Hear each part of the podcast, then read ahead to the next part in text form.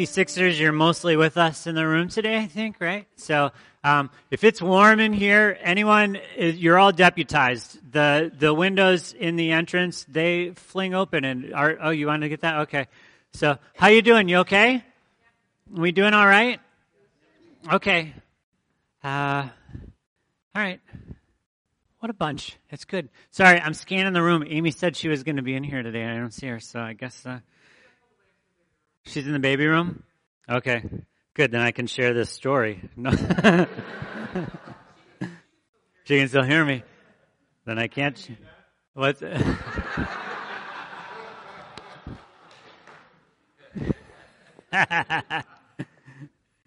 Welcome to Water City. If you're new, Amy's my wife, and I'm just teasing. So, um, let's see. Good morning. We're in the book of Luke. If you've got your Bible, if you need a Bible, there's some on the back of the room in the cart there. We're going to be in Luke chapter 11. Um, week three going through this series that we've called just the way of jesus there's four areas that we're looking at excuse me over over these couple weeks and so by beginning here we're looking at the way of jesus through the lens of prayer Next week, we're going to look at scripture for a couple weeks. Then uh, we're going to talk about serving, and then we're going to talk about community uh, uh, life together. And so, um,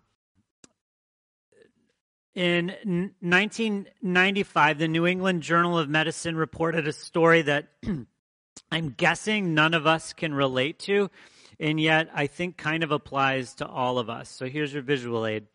So a plastic surgeon was uh, repairing an examining room lamp, okay, and was accidentally electrocuted, shocked.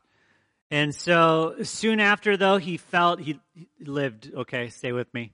So soon after, felt dizzy and his heart was pounding, and he he dragged himself into the operating room, um, and he actually hooked himself up to his own heart monitor, and it said that his heart was racing at 160 beats a minute which is great if you're at a rave. That's a pretty good dance beat, right? But that is that is not a good heart rate. And so um so like you do if you're a doctor, you self-diagnose and and he was suffering from atrial fibrillation, fib, fibrillation, which maybe you know, maybe you don't, can actually can be fatal. So he looked around the room and he saw he saw a defib he saw an AED defib. right? So he saw this device that shocks you. You know, you've seen it on MASH or ER or Grey's Anatomy, whatever. Um, and it's meant to restore the regular rhythm of your heart. Um, the only thing, though, is it's not intended for self use, right? even the ones at the Y, right? You learn your AEDs, they're not for self-use. And so anyway, it didn't matter though. So this 40-year-old doctor, he grabbed the petroleum jelly, smeared it on his chest, and then he grabbed the two paddles, put them on his himself. And then he self-administered two shocks of 100 joules each, which is a lot. So of course, it knocked him completely off of the operating table and this I know sounds like the beginning of like the next Marvel superhero story, right? I already told you he lived. So then it's like, well, what superpower did he get, right? And he was electromagnetic man. And so, so he lived, um, but he got knocked off the table. And getting knocked off the table, though, his, his heartbeat restored to a regular rhythm. And there's some who hear this story and they're like, what a hero, what a brave guy, what a great thing to do. Anyone in camp like, that's a, that's a, anyone thinking that? Like, wow, what quick thinking, how to do that. A lot of shaking heads and then a lot of like, I don't know what you want me to say, Jay, I'm not going to commit. so then the, the case reporter in the journal went on to say that this doctor actually would have been better off calling 911 for an ambulance and the question was posed what if he had passed out? He could have actually put himself into a more dangerous rhythm, the author points out. So, yeah, but he didn't, right? And this is such a cool story. Now, I know a couple of you are thinking that, even though you know I'm about to say that's not what we should be thinking. See, some of us think, what a great thing to do. Like, you don't know how long the ambulance is going to take and whatever. Just take the matters into your own hands. Really, at the end of the day, this is an I got this. I got this. And if you know anything, or if, well, I got this are some pretty famous last words, and actually, usually the start to some great YouTube clips, right? That end in other people getting hurt. So that's the thing this morning. Every one of us is good at kind of a lot of things. You are good at a variety of things. You're good at maybe public speaking, or you're good at navigating through the in the kitchen. You're maybe good at diagnosing the problem with the car. Maybe you're good at reading a room. Maybe you're good at um, hitting a baseball really far. We all have those things in our lives that we're good at which isn't bad. The problem, though, with being good at things is it, it, it kind of tricks us into thinking that we're, we're good at everything or we're capable with everything or that we find ourselves in situations instead of going, I should call somebody, we go, oh, yeah, defibrillator, I got that. Boom. And so the reality this morning is this the one of the underlying realities of life is that we don't have this. Now, I'm not trying to single anyone out. If you've got a bumper sticker or if you've got a coffee mug that says you've got this or something like that, that is the overarching message of our culture. You've got this. You're good. You can do this. You are enough. In fact, just this week, heard multiple people saying, You're enough. You got this. You can do it. The reality, though, is you aren't enough. And you don't have this. You're good at some things. Some of you, you're good at a lot of things. You could transpose sheet music by just looking at it because you know what it should be in a different key. That's a great thing. You're good at things, but you don't have this. And in fact, this morning, as we're looking at prayer, that's the thing that we need to keep in mind. And, and, in fact, as we're looking at the way of Jesus and following him, we don't have this and we're not supposed to. The wonderful hope extended to us. And when you go all in on a life of following Jesus, See, the way of a life of Jesus is a life of fullness open to each of us because we don't have this. Life with others is a life where you're not alone. It isn't all up to you. A life in Scripture is a life resting in the truth that you don't have to come up with ultimate truth on your own. A life in Scripture is a life resting that you don't have to manufacture for yourself meaning or purpose or truth. Do you know how exhausting it would be to sit down and come up with a cohesive idea of what happens after your last breath? I mean, we've seen it happen if you've come across anyone who's into Scientology or L. Ron Hubbard. If you're, no, we'll keep that one inside.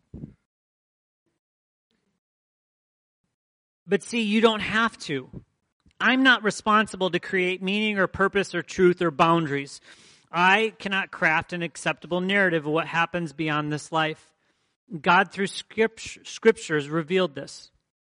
He hasn't revealed all of it, but He's revealed enough heaven, hell, peace, torment, presence, aloneness.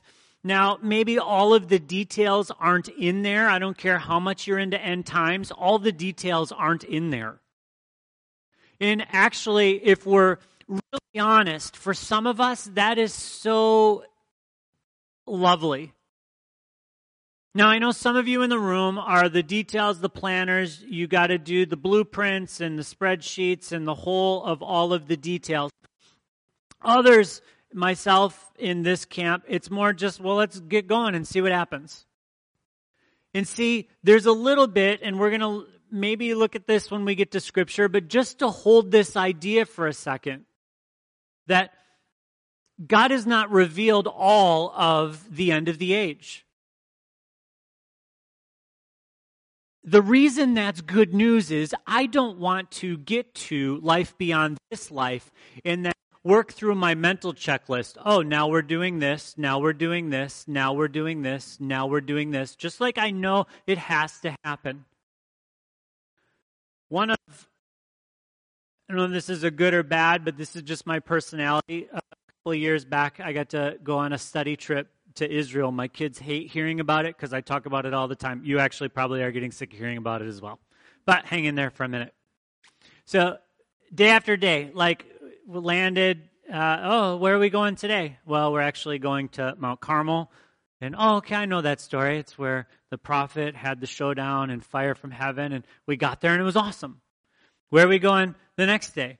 And I just kept asking my buddy who was in charge of the trip, and I'm like, where are we going today? He's like, Jay, you have a schedule. You have a schedule. and I'm like, I know. Where are we going? And he'd be like, We're going to multiple places. Today we're going to be on the Sea of Galilee. We're actually going to be, our hotel right outside of Magdala, where Mary Magdalene was probably from. Then we're going to go up to Capernaum, and then we're going to come around. We'll be up on the Golan Heights. We're going to go to Dan. Oh, that's awesome. Okay. We get on the bus. I'd be like, Where are we going? and it's just, it's probably, it's, it's probably an unhealthy character trait I have, but I just want it just awesome. Because, see, while we were there, rockets were coming out of Gaza when we were down near Beersheba. And the day that we were supposed to go to Beersheba, which is uh, linked in with the story of Abraham and as well, and it's it's we couldn't go where we were going to go because there were rockets. And you know what? If we didn't, we did end up going there a couple days later, but it didn't wreck me. Why? Well, first off, we were in Israel and it was lovely but it was because I didn't have this checklist of things that I had to have happen if this was going to be a success. And see, there's something about resting, knowing I don't have to have this checklist to know what's going to happen and how and in what order, in what seat of judgment I'm going to sit in in front of before what part of the meal, and all of that kind of stuff. God has revealed enough to us in this that we can know Him and be saved by Him and put our hope in Him. And beyond that, there is a bit of where are we going today? And so we don't have this, no matter how much uh, it's communicated that you can figure this out and you can lock in the theology or the doctrine or the whatever. That isn't the way this is supposed to work. And see, the beauty of uh, rhythm of that when it comes to the gigantic things of life and faith is my trust is not in me being able to figure out what it looks like on the end of the age. Do we get to fish? Do we not fish? Do we work? Do we not work? Is there art? Is there not art? Is there what does a city actually look like? Is it a city from Jesus' time or is it a city from our time? Does Jesus use an iPhone or does he just do scrolls? How's that work? I don't know. It doesn't matter. Because the point of this is that we trust the one who knows. And see, that's the thing, modern Western follower of Christ, we all struggle with. Can I release control to the one who is actually in control? And so, the way of Jesus that we are invited to live, when the way of Scripture is that we get into this in a place, not that we figure this out airtight so that I have complete, but that I trust. And that I trust that He's revealed enough in this that my following of Him, that He's got it. And we're going to look at how the way of Jesus is a way of serving others. We live in a culture that says, it's, it's all about me self fulfillment, self enlightenment, self first. The way of Jesus confronts the lie of our age that you will reach self actualization, realizing your fullest potential on that hierarchy of needs, right? I forget who came up with it. Somebody smart? You guys are still on it. I'm just going to half give points from now on. I'll just half say the thing and you can fill it in. You know, like you got to like have fire, shelter, and then you get up to the top, the pyramid self-actualization. And so the message of our time, our culture is the best thing you can do, the deepest need you have is self-fulfillment, self-meaning, self-purpose. The way of Christ says actually, you know what? The highest thing you can do is in finding who you are in Jesus, then saying it's not about me. Which is total contrary to our culture, which says it is about you. I mean, it is about you. But this morning, if we sang a song you didn't quite like, deal with it. It's not about you. If it's a little to this or a little to that, this isn't a like, what temperature would you like your coffee at kind of a church. This is a welcome to the party. We're super glad you're here.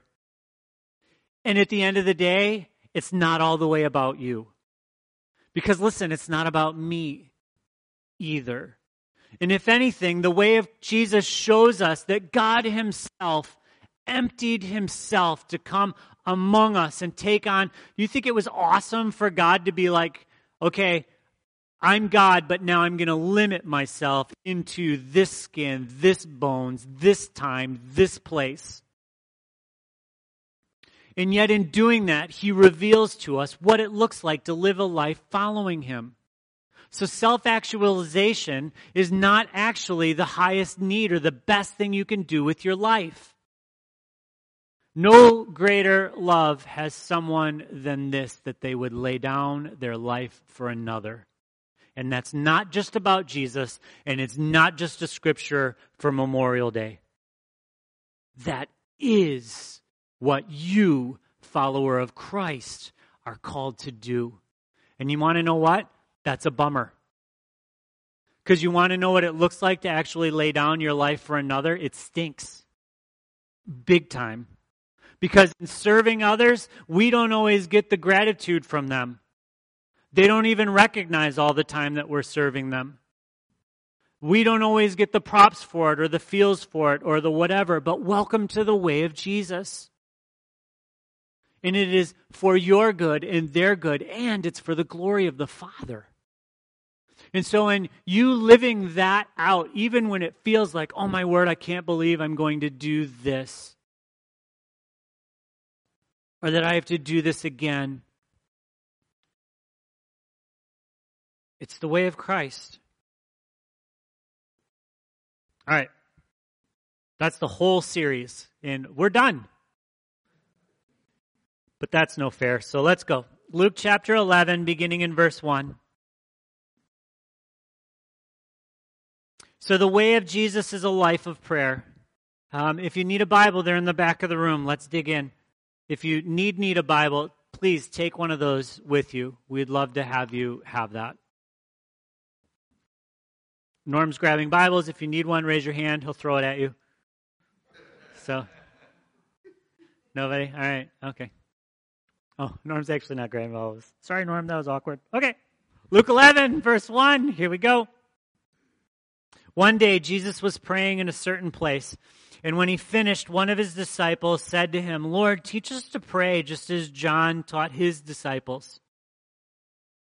He said to them, When you pray, say, Father, hallowed be your name, your kingdom come. Give us each day our daily bread. Forgive us our sins. For we also forgive everyone who sins against us, and lead us not into temptation. This is often called the Lord's Prayer, the Disciples' Prayer, sometimes called the Our Father. Um, that's found here. It's also found in the Gospel of Matthew, and it's a little bit longer in, in that context. See, we can't miss coming into this that Jesus uh, is coming out of a time of prayer. Jesus, the only person who was in perfect relationship with God the Father and God the Holy Spirit, because he was, he is God the Son. Jesus, like, kind of shouldn't have to pray. Right? I mean, he's God.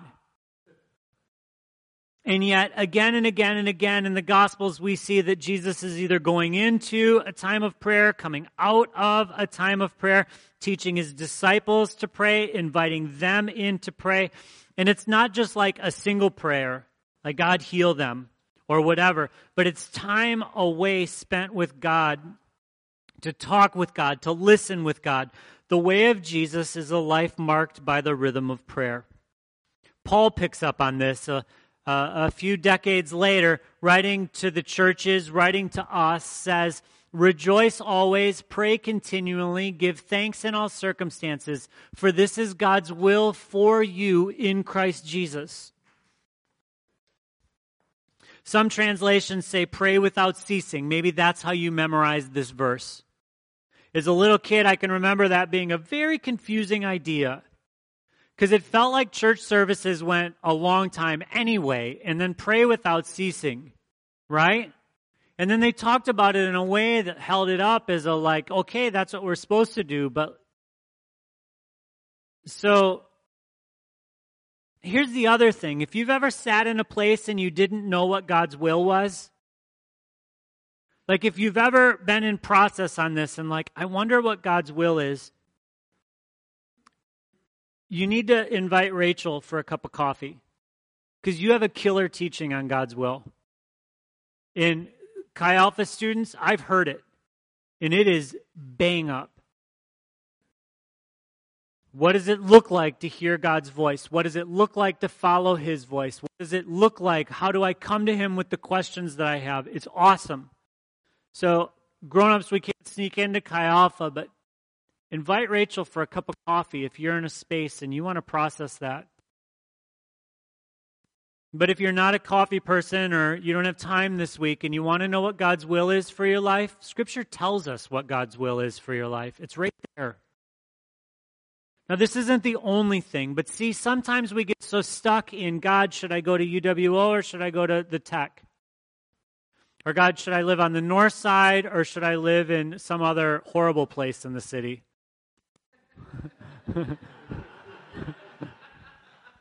North side. Or God, should I have that job or this job? Or God, all of the things that we ask when we ask and we want to know God's will, right?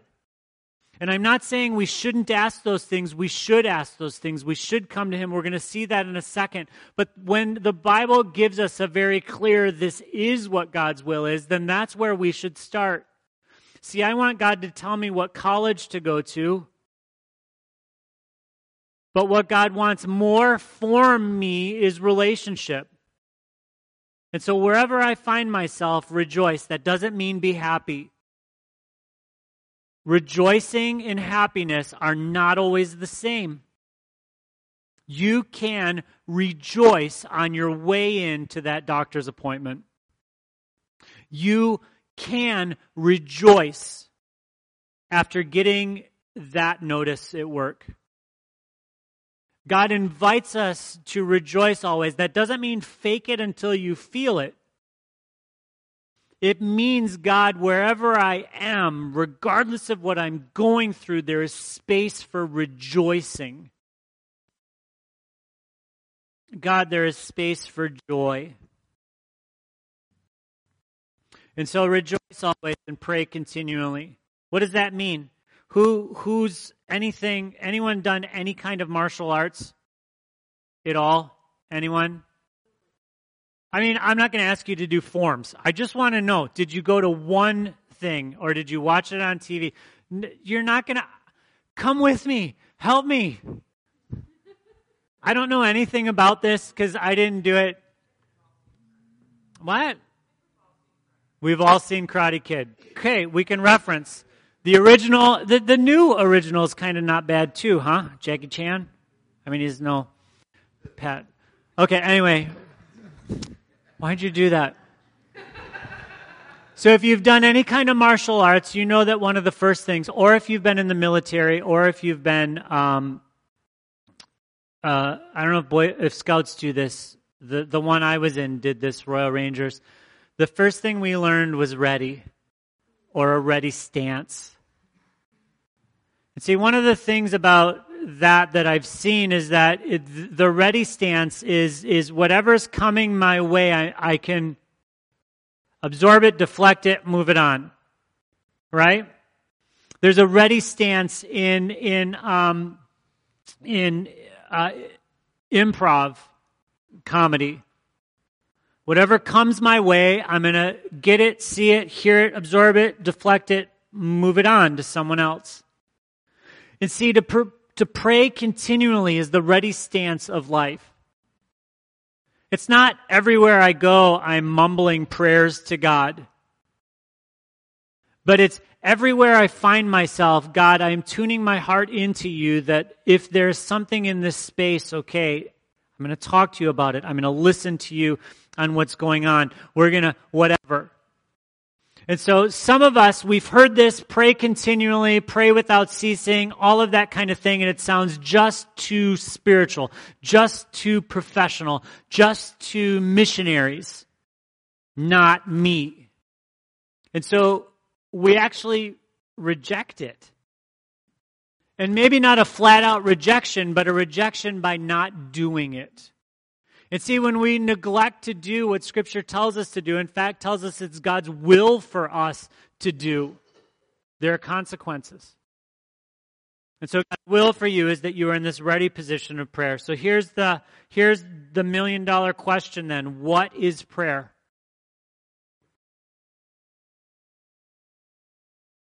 You're having a cup of coffee with a friend who's new to all of this. And they ask you, okay, you're talking about prayer. What is prayer? I have a slide, but I want to hear from you. What's prayer? How do you answer that for someone who. What is prayer? Hmm?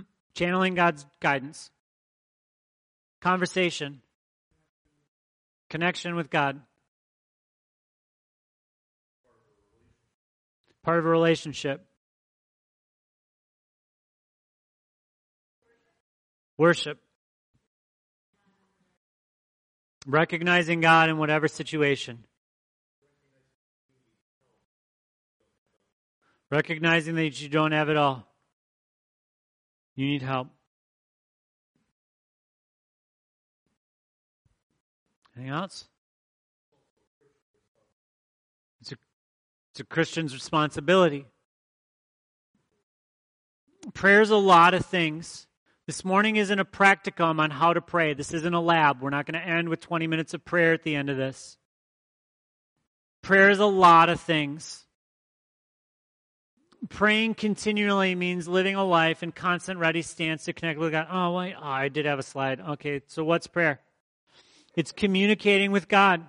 It's talking, it's listening, it's being aware of presence, it's words, it's verbal, it's nonverbal. How much of communication is nonverbal? A lot. How much do we actually live in that reality? Not much, because we fill everything with words. And yet, it's a crazy amount. It's well over 60%. Some say it's over 70% of communication is nonverbal. What does that mean? Well, actually, that should be a pretty cool thing because I don't know about you, but I don't every morning hear God audibly. And so if a lot of our communication, me knowing you, you knowing me, dialogue and getting that, is nonverbal communication, then that should be encouraging to us that God has wired us in such a way that we are able to hear and respond, to communicate and be communicated to nonverbally. It's beautiful. Does God speak audibly? Yes. Does he speak audibly to everyone who says he's spoken to them? No.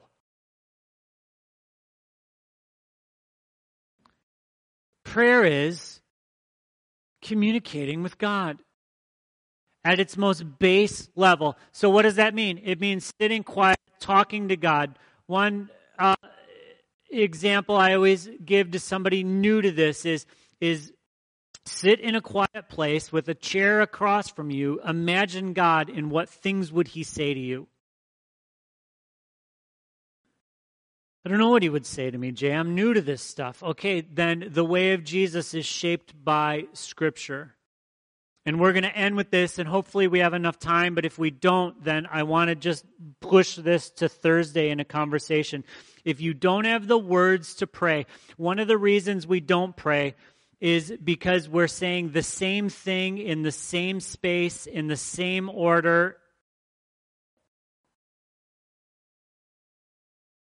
And if you find yourself saying the same thing in the same space, in the same order, pray Scripture. Open to the book of Psalms, read and listen and pray. And we're going to look at that a little bit more, but if we go along there, there's that. And we can really dig in on that on Thursday over coffee if you want. See, the disciples didn't ask Jesus, hey, what is prayer? Because everyone in that culture knew what prayer was. There wasn't this divide between normal life and religious life or, or regular life and spiritual life. Prayer was a regular piece of daily life. It was a regular component of weekly life. It was a regular component of the yearly life. They prayed. And that is for us to another example, just to make this practical. Prayer isn't just a morning thing or a night thing. Prayer isn't just a retreat you go on. There's a rhythm of prayer. There in the ancient culture, there were times of prayer during the day. One writer points out that if you were to live in a monastery, uh, there's a bell at different points during the day, some of them on the hour. And one lovely little nun said that we don't pray because we feel like praying, we pray because of the bell. And see, there are some times in our life, and there's this part of me that's like, I can't believe you'd pray because of the bell. I'm so much better with God by not praying at all. That's our response. So, one author talks about setting a ding on your phone. Setting a ding. And if you have meetings that start every time on the hour, set the ding three minutes before the hour. Or set the ding at 11:57, uh, just uh, once a day, because you know you're going to pray in the morning because you're rolling through your day, and you're going to pray at night because you got a lot to ask God to forgive you about. But in the middle of the day, that ding and you pray because of the belt. Well, gee, I don't know if God likes that. I don't ever not like when Amy shoots me a message because I've shot her a message. Oh my word, you're just texting me because I texted you. It's not how it works. And so there's a bit of this that is a habit and a rhythm and a whatever. And so there's a daily rhythm, there's a weekly rhythm. This is actually part of the weekly rhythm. And there's a year, yearly rhythm. There's a rhythm of, of uh, the lead up to Easter and the reflection on the cross. There's a, there's a rhythm of the year of the lead up to Christmas. But so nobody, the disciples didn't say, hey, how do we, or they didn't say, hey, could you define for us prayer? See, we've got questions too Ours kind of go, How do you pray? Which is really this. Hear this. How do I pray so that God hears and responds to my prayer? Because if it's just me talking, I've got better things to do with my time. Right? Let's just be real. Some of you crush it on prayer.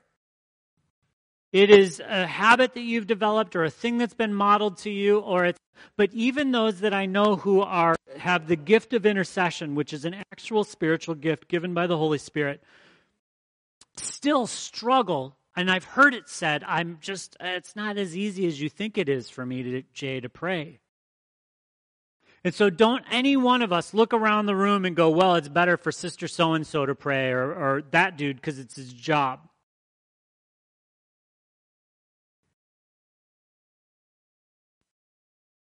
In one of the underlying things to this, and I don't know if it's just a straw man or if you fit in this camp as well, but I want to know how to pray because I want to know that God hears me praying.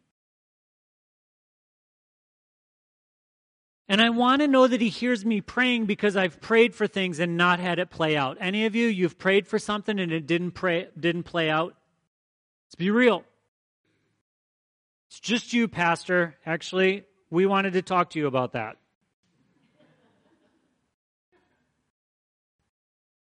The point of prayer isn't to get God to do what we want Him to do. Pipeliners, your letters from a skeptic, Greg Boyd gets into this. Why pray if God already knows everything? Praying isn't getting God to do what I want Him to do. Well, then why pray? What's the point?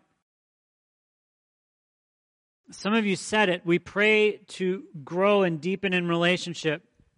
But here's the real thing, and we're going to unpack this, and don't worry, we're not going to go long. We pray because we have need.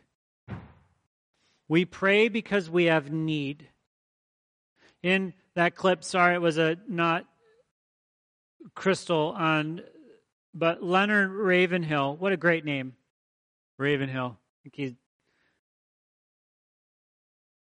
he said, God does not hear prayer, God hears desperate prayer.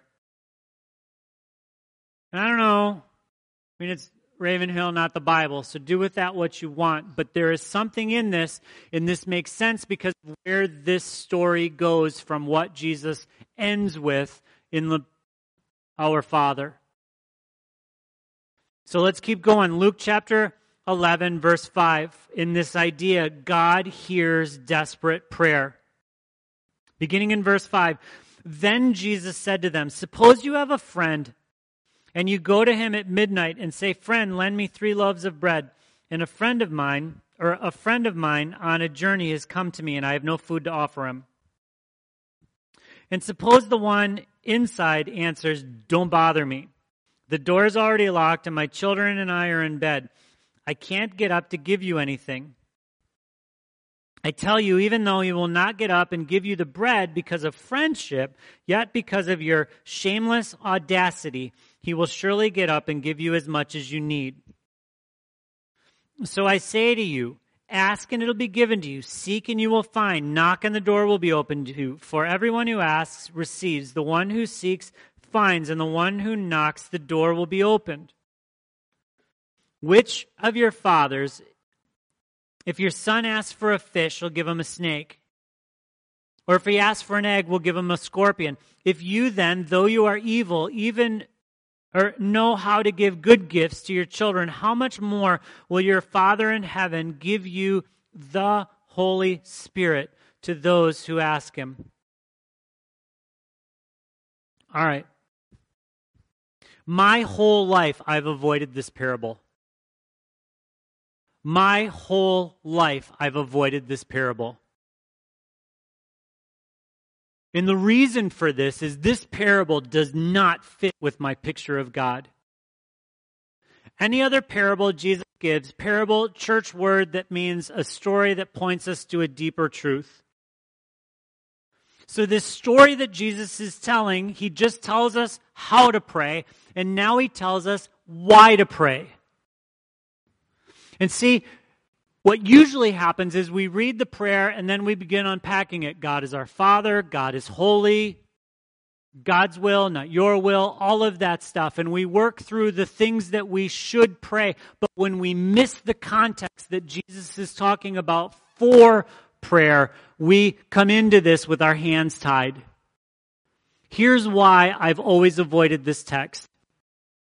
I've avoided this text because in every other parable where there is someone with authority, the ability to give or to answer the need that is there, that is the picture of God the Father. The good king, the good judge, the good father. It's a story to tell us who God is. Now, here, the dude who has the ability to meet the need is a dude who's sleeping and lazy and doesn't want to get up. It's a dude who doesn't come to the door until you've beat the door down. What the stink. Can you turn my gain down just a little bit? So, what does this have to do with God? Why does Jesus follow that teaching of prayer with this story?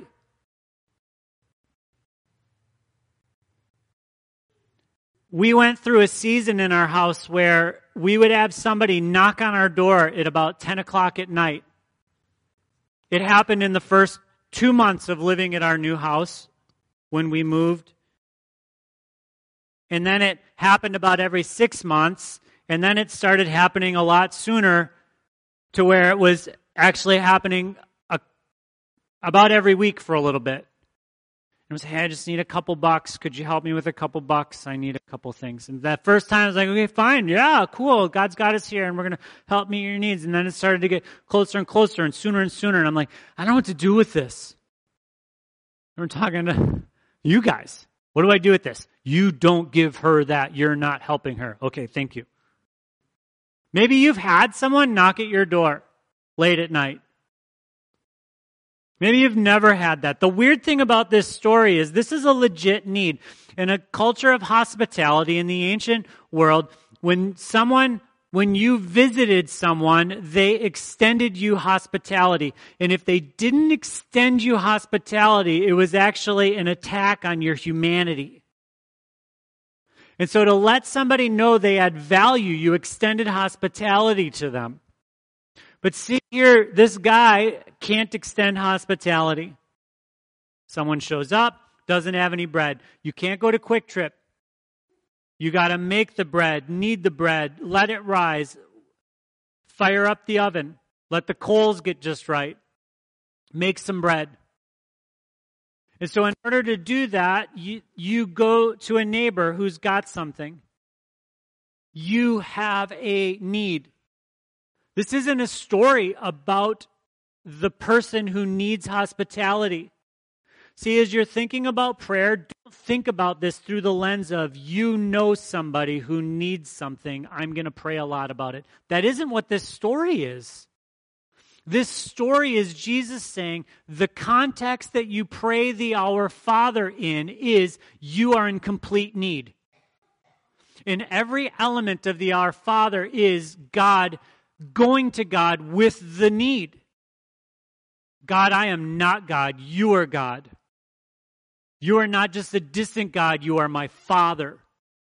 And I have an earthly father who did his best or didn't do his best. It doesn't matter, but you are my heavenly father, and you are so much higher than any of that.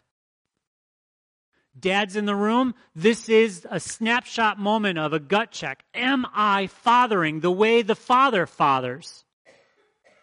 And so I have need because even though I'm like a killer dad, I blow it so much. So much. And so, God, my Father, show me how to father. How did you father? How did you risk? How did you show love? How did you send your son? Okay, God, grow that in me because I can't do it myself. This is Jesus telling a story that says we don't come in any other way but in desperate need. And see, when we come to the Father with our, I got this, I don't know. I'm not going to say that. I'm not going to say that God doesn't hear your prayer. But I don't know that I'm really praying it when I'm praying from the position of I've got this. Of I'm going to pray this, but I'm actually going to work my plan. It's a whole other animal when you don't have this and you know you don't have this and you're praying. You've been there. The reality is is that all of our prayer is from that place. There is no one righteous, no not one, scripture says. And this isn't a like, you're the worst in the world. It's like, welcome to humanity. We're all broken. We're all bent. None of us can do this. You don't have this. Good news. Jesus says this is actually the posture we're supposed to come to God with. And so as I'm looking at this. See, prayer is the most other of all the ways of Jesus. It's the most dangerous and it's the most mysterious. It's the most dangerous because in coming to Him and recognizing my own need and laying that before Him, I'm being honest with I don't have this. I don't have it. I don't have it. But see, we also come with the needs. And so my deepest need is that I do not have this. But the shameless audacity of this is that God invites us to come to Him with that. And so we come and we come and we come and we come. This isn't the picture of how do I get, how do I pick the lock of heaven to get what I want. That's not this parable. That's not the message of this. The message of this church is that thing you're praying about, that you're praying about, that you're praying about, that you're praying about. Do it and keep doing it. The kids that you're praying for, that you're praying for, that you're praying for, that you're praying for, keep doing it. The shameless audacity is that we continue to do this. We continue to pray this. This isn't a formula. This isn't a formula. Even though Jesus says, ask, seek, knock, and it'll be opened, it'll be given, you'll receive. That isn't a, so do this, and then do this, and do this, and then you get it. It's a continue to do this thing that he invites us in to do. And so we pray for our family, and we pray for our jobs, and we pray for the things that we are being led to pray for it through the lens of I have deep need, then we read this. Then we pray this. You are my father. There's not a one of us in this room that hasn't been let down by our dad.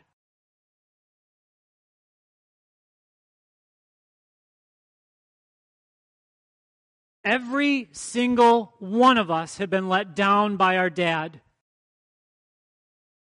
God is not your earthly father. And when you pray to Him, let who He is shape what that means to be a father.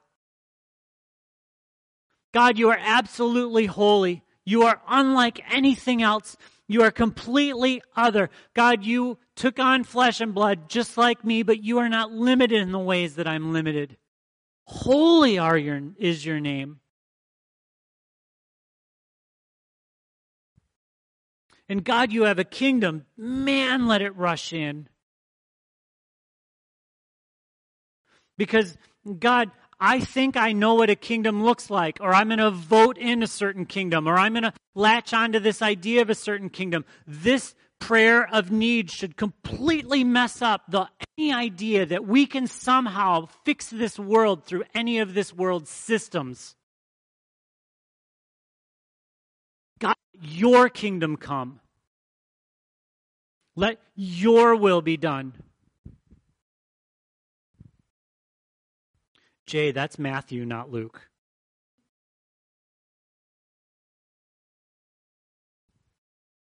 Listen, some of us are very aware of our need today. It's wild to think about needing to get bread each day in our Wonder Bread world. But to the ancient world, this is legit. And see, you've got stuff that you need just for today.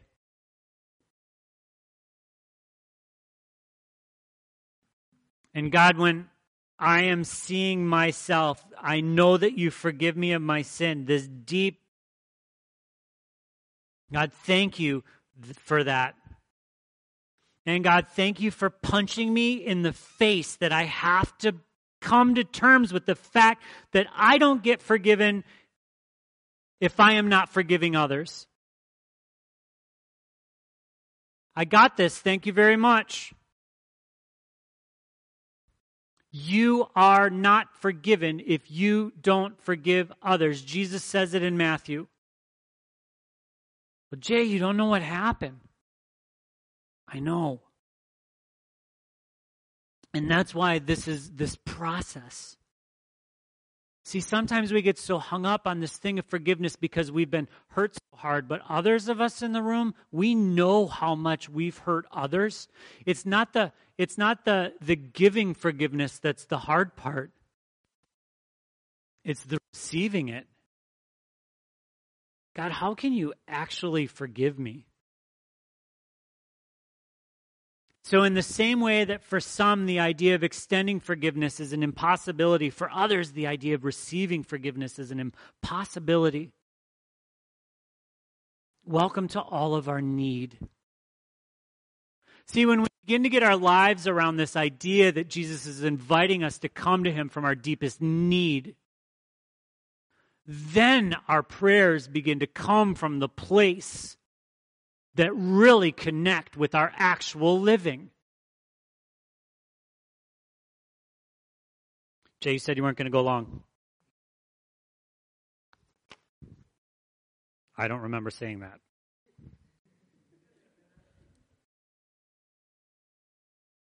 So, what do we pray?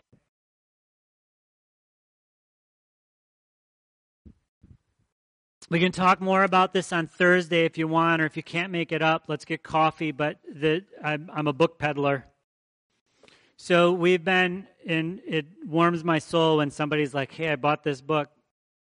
So a lot of this comes from Recapturing Wonder by Mike Cosper, not this morning.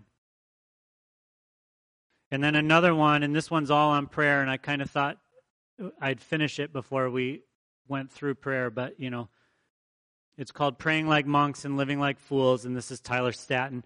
And then another, we don't have time for this. If we had a Sunday night service, we would do this. But let's get coffee on Thursday. It's just this little book called Praying the Bible. See, some of us don't pray because we keep saying the same words. Some of the words we say aren't even words we need to pray. You don't ever need to pray God with someone in their travels. You don't ever have to pray, God be with them as they travel. There's nowhere you can travel that God is not. Oh, they prayed me and I get to go on a ride with them. That's not how it works. What we do get to pray is God, thank you that wherever they are going, there you are. Make them aware of you. See, praying the Bible is actually Whitney says to pray the Bible, you simply go through the passage line by line, talking to God about whatever comes to mind as you read the text. If you don't know what to pray, you're all out of words.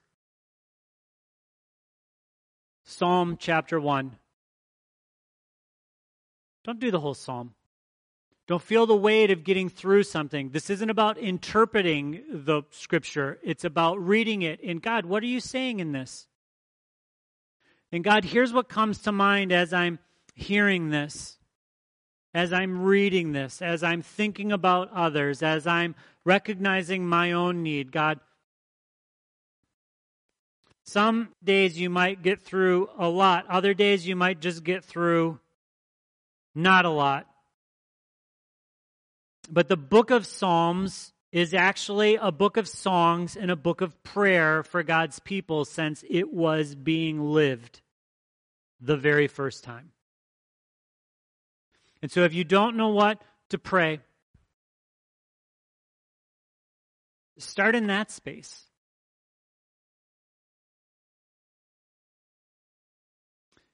Jesus invites us to pray with shameless audacity. And in this, and we didn't have time to unpack this all the way, but the place he ends, talking about gifts, talking about giving the things that are needed, not a snake, not a scorpion, he ends by saying, Ask and your Father will give you the Holy Spirit. This isn't just a Pentecost ending to this that gets tagged on because well, it's Luke, and Luke wrote this, and Luke also wrote Acts, and he just wants to prime the pump. this is Jesus saying, out of all of the things you are praying for, the best answer to it all is Him giving Himself. And so, in those things that you're praying for, praying about, praying with, the interior, the exterior, the relationship, the others, know that the thing that God always says yes is the giving of Himself. And so, church, let's be a people marked by prayer.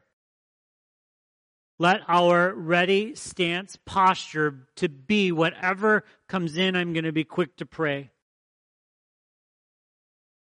Some of you have developed this rhythm and this habit. In humility, teach others of us. Some of us struggle in this. Be vulnerable in it. This isn't a merit badge thing that you level up your faith. This is a pathway and an avenue for intimate relationship in a way out of disenchantment. God, thank you for this moment. Thank you that we can get together here in your presence. God, thank you that even as we stumble through words, even as our brain uh, meanders and, and our attention span is exactly what you know it is, God, thank you that you, you, you are drawing us to you. You are our Father. You are holy. You are the giver of daily bread. You are the one who has written the story of time. You are the one who forgives us and empowers us to forgive others. Yours is the kingdom and the honor and the glory forever.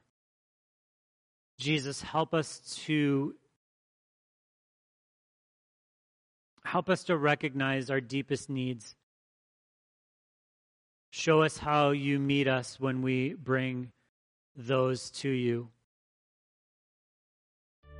God, you are good. Lord, we love you.